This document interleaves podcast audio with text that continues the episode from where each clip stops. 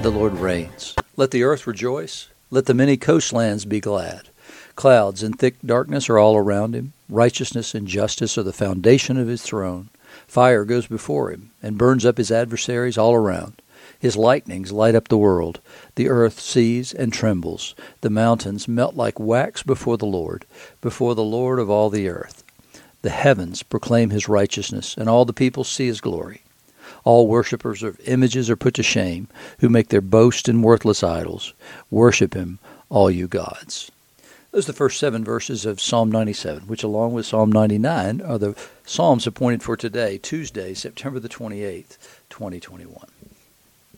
Thanks for listening to Faith Seeking Understanding. I'm your host, John Green. We're continuing to look at um, history of the kings of Judah and um, Israel as well, although Israel has ceased to exist, that northern kingdom, uh, as of yesterday's lessons.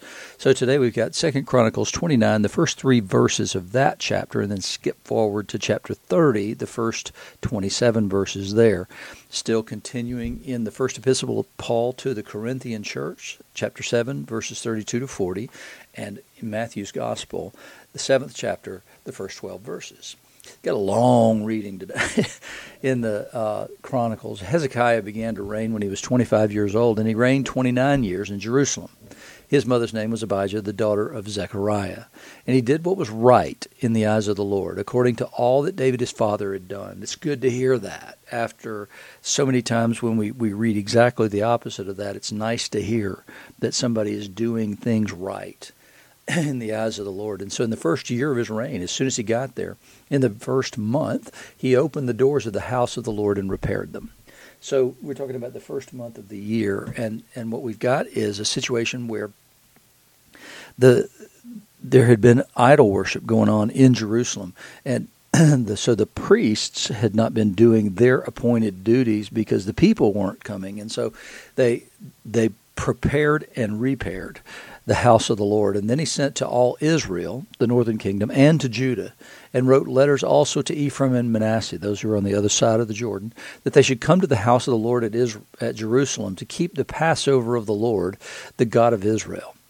For the king and his princes and all the assembly in Jerusalem had taken counsel to keep the Passover in the second month, for they couldn't keep it at that time because the priests had not consecrated themselves in sufficient number, nor had the people assembled in Jerusalem, and the plan seemed right to the king and all the assembly. Now, Passover is intended to begin on the fourteenth day of the first month of the year. There are some um, provisions made where it could be held a little later if you were unwell or unable to attend at that time. There's no provision in the law anywhere to postpone it for a month. There's a provision to postpone it for another year. But Hezekiah wanted to get his kingship off to the right start and wanted to submit it all to the Lord and wanted to make sure that this was the most important thing. So Hezekiah and the assembly came together and said, let's go ahead and have this anyway, even though it's late. Let's go ahead and do this thing because it's it's more important. Keeping the Passover is more important than maintaining strict adherence to the law of when it has to occur. That the people, the, the people and the priesthood were not prepared to celebrate at the time appointed because they had let it lapse and let it become lax, the observ- observance of the worship of the festivals. So they postponed it a month, and then they decreed to make a proclamation throughout all Israel, from Beersheba to Dan, and that's a, a metonymy for uh, Israel, the, the, the length and breadth of the land from Beersheba to Dan, that the people shall come and keep the Passover to the Lord, the God of Israel, at Jerusalem, for they had not kept it as often as prescribed. And this would be the first Passover kept by the entire nation since the division of the kingdoms at the time of Solomon. Couriers went throughout all Israel and Judah with letters from the king and his princes as the king had commanded them, saying, O people of Israel, return to the Lord, the God of Abraham, Isaac, and Israel, that he may turn again to the remnant of you who have escaped from the hands of the kings of, the, of Assyria. Which is, is to say that this is mostly sent to that northern kingdom, those survivors, the remnant there. It says, don't be like your fathers and brothers who were faithless to the Lord God of your fathers, so that they made them a desolation as as you see. In other words, your kingdom has fallen. And so don't be like those who, who led the nation into that ruin. Don't be stiff-necked as your fathers were, but yield yourselves to the Lord and come to his sanctuary, which he has consecrated forever. In other words, walk away from the places of worship you created up there in the north and come to the place where God set his glory. And serve the Lord your God, that his fierce anger may turn away from you. For if you return to the Lord, your brothers and your children will find compassion with their captors and return to this land. For the Lord your God is gracious and merciful and will not turn away his face from you if you return to him. So they went from city to city throughout the country of Ephraim and Manasseh as far as Zebulun, but they laughed them to scorn and mocked at them. However, there were some, some men of Asher, Manasseh, and Zebulun humbled themselves and came to Jerusalem, but the vast majority did not. The hand of God was also on Judah to give them one heart to do what the king and the princes commanded by the word of the Lord. So it's right. What they're doing is right. It's been blessed by God. Many people came together in Jerusalem to keep the fe- a feast of unleavened bread in the second month, a very great assembly. They set to work and removed the altars that were in Jerusalem, which had nothing to do with the worship of Yahweh. It's all idols. And all the altars for burning incense they took away and threw into the brook Kidron. And they slaughtered the Passover lamb on the fourteenth day of the second month. It should have been the first month. And the priests and the Levites were ashamed, so that they consecrated themselves and brought offerings into the house of the Lord. They were ashamed because they weren't able to keep the feast at the appointed time. They took their accustomed posts out according to the law of Moses, the man of God. The priests threw the blood that they received from the hand of the Levites. There were many in the assembly who had not consecrated themselves. Therefore, the Levites had to slaughter the Passover lamb for everyone who was not clean to consecrate it to the Lord. You couldn't even slaughter the lamb appropriately if you weren't consecrated. And the people had fallen so far out of the habit, nobody even does this. For a majority of the people, many of them from Ephraim, Manasseh, Issachar, and Zebulun, did not cleanse themselves, yet they ate the Passover otherwise than as prescribed. Because Hezekiah had prayed for them, saying, "May the good Lord pardon everyone who sets his heart to seek God, the Lord, the God of his fathers, even though not according to the sanctuary's rule of cleanness." So in other words, not only did they move it out in time, they also made provision for those who had not done the work of consecrating themselves in advance. They allowed them to have the Passover anyway, because the Passover, the celebration, the seeking after God was the most important thing, not the ritual and the ceremony. And the people of Israel who were present at Jerusalem kept the feast of unleavened bread seven days with great gladness, and the Levites and the priests praised the Lord day by day, singing with all their might to the Lord. Hezekiah spoke encouragingly to all the Levites who showed good skill in the service of the Lord, so they ate the food of the festival for seven days, sacrificing peace offerings, giving thanks to the Lord, the God of their fathers. Then the whole assembly agreed together to keep the feast for another seven days, so they kept it for another seven days with gladness. They've abandoned every Everything else to the worship of the Lord. Can you do that? Is that really something people can do? I mean, that's exactly what's happening here. They're setting first things first. And then we're told that Hezekiah gave the assembly a thousand bulls and seven thousand sheep for offering. The princes gave a thousand bulls and ten thousand sheep, and the priests consecrated themselves in great numbers. The whole assembly of Judah and the priests and the Levites, the whole assembly that came out of Israel, and the sojourners who came out of the land of Israel, and the sojourners who lived in Judah rejoiced. So there was great joy in Jerusalem, for since the time of Solomon, the son of David, king of Israel, there had been nothing like this in Jerusalem. And the priests and the Levites rose and blessed the people, and their voice was heard, and their prayer came to his holy habitation in heaven. God has told them again and again through the prophets that this is the most important thing. The most important thing is worshiping him, turning their hearts away from everything else and worshiping him. He's not worried about all that other stuff. He's worried primarily about their hearts. And, and it's it's not because he's selfish. It's not because it's best for them. It's best for them if they turn their hearts to him and follow his law. In the gospel today, Jesus begins with, "Judge not that you be not judged, for with the judgment you pronounce, you will be judged, and with the measure you use, it will be measured to you." It doesn't mean we're not supposed to judge. It just means we need to be really careful. We need we need to be careful about judging our brothers and sisters, because that, that same standard of judgment will be meted out to us. Judgment is not the primary thing. A world that's strictly judgment doesn't exist. to be honest with you. It won't exist very long, and there will be no eternity, because strict judgment condemns every single one of us. It convicts and condemns us at the same time.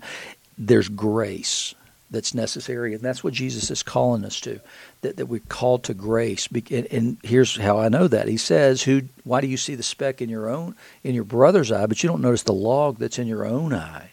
So none of us are fit truly to judge, because we have sin in our own lives. How can you say to your brother, "Let me take the speck out of your eye," when there's a log in your own eye? You hypocrite, first take the log out of your eye, and then you'll be uh, see clearly to take the speck out of your brother's eye. Don't give dogs what's holy, and don't throw your pearls before pigs, lest they trample them underfoot and turn to attack you. It's important that we're careful with with what we say. Um, it doesn't mean that we fail to share the gospel. It's not that at all. But but the consolations and the visitations and the all the other things that, that come from God, we need to make sure that, that we share those with people who can appreciate those things, not the people who would who would laugh us to scorn and, and turn those things into something completely different. Ask, and it'll be given to you. Seek, and you'll find. Knock, and it'll be open to you. For everyone who asks receives, the one who seeks finds, and the one who knocks, it will be opened. We've got to be bold in approaching the throne. That's exactly what Jesus is saying there. Or which one of you, if his son asks him for bread, will give him a stone? Or if he asks for a fish, will give him a serpent? If you then, who are evil, know how to give good gifts to your children, how much more will your Father who is in heaven give good things to those who ask of him? And so it, it's a matter of being bold, but it's also a matter of being bold and coming before the throne of grace, before before the throne of a Father who is a better Father than we can ever be, or better than we can ever conceive of. And so Jesus implores us to come and seek. But it's it's a matter still of going back to yesterday's lesson. Remember when Jesus talked about don't be anxious about anything, but seek first the kingdom of God and his righteousness, and all those things that you're anxious about will be added to you. It's important that what we're seeking, what we're asking, will be the things that God wants to give us. They're the things that, that are of himself. So we, what we want is what the people wanted there in Jerusalem during the time of Hezekiah. We want him. If we want him, if he is our chief desire, our greatest good, then we'll receive those things from him that we ask. In First Corinthians, Paul says the same. I want you to be free from anxieties. The unmarried man is anxious about the things of the Lord, how to please the Lord, but the married man is anxious about worldly things, how to please his wife, and his interests are divided. The unmarried or betrothed woman is anxious about the things of the Lord, how to be holy in body and spirit, but the married woman is anxious about worldly things, how to please her husband. I say this for your own benefit, not to lay any restraint upon you, but to promote good order and to secure your undivided devotion to the Lord. If anyone thinks that he's not behaving properly towards his betrothed, if his passions are strong, and it has to be, then let him do as he wishes. Let them marry. It's not a sin. But whoever's firmly established in his heart, being under no necessity, but having his desire under control, and has determined that it, this in his heart, to keep her as his betrothed, he'll do well. So then he who marries his betrothed does well, and who refrains from marriage will do even better. Now a wife is bound to her husband as long as he lives, but if her husband dies, she's free to be married and to whom she wishes, only in the Lord. In other words, marry another believer. Yet in my judgment, she's happier if she remains as she is. And I think this, I too have the Spirit of God. So Paul's advice here, because he would call it advice. He said, look, the Lord didn't tell me to tell you this, but I believe this is right. I believe that I'm right on these things. I have the Spirit of God. And so I'm going to tell you what I believe to be true. And so what he's telling them that he believes to be true is, is that time is short. And therefore, it's better if you just focus everything you have on the Lord rather than worrying about dating and getting engaged and getting married and all those kinds of things. This way you're free to serve the Lord completely, rather than to be concerned about all these other things. Now, that, if you're, well, he believes time is short, right? But even if not, would the advice still hold? And the answer is yes, the advice would still hold. It would be best for all of us in this way. Now, that being said, we can look and see that that sometimes the problem becomes, why is the person remaining single, and, and, and what is actually going on? But this is all contingent, Paul says, on desire being under control. And so as long as that's the case, Paul said it's best for you not to get married, because that way you can focus all your attention on the things that are the Lord's, like I do. Paul's commending his way of life because it frees him up from all those other worldly cares in order to just serve the Lord. He can go on these missionary journeys. He can spend long periods of time in different places, and he's free of the encumbrance of worrying about anything else. He's not saying it's right or wrong. It's just, he says, I think this is a, this is the best way. But he, but he doesn't tell people they can't, because what he says is, he who marries his betrothed does well, and he who refrains from marriage will do even better. But well is okay. I mean, it, it's it's not a matter of saying you've sinned in any shape, form, or fashion if you don't uh, remain single. But but the goal in all three of these lessons today, the goal is one, and it's singular, and that is that it, in in all things, the primary thing is the worship, the adoration, the love of God, and the seeking after Him in all things. And if we do those things, then we do really well, and we do exactly as He commanded and commended. And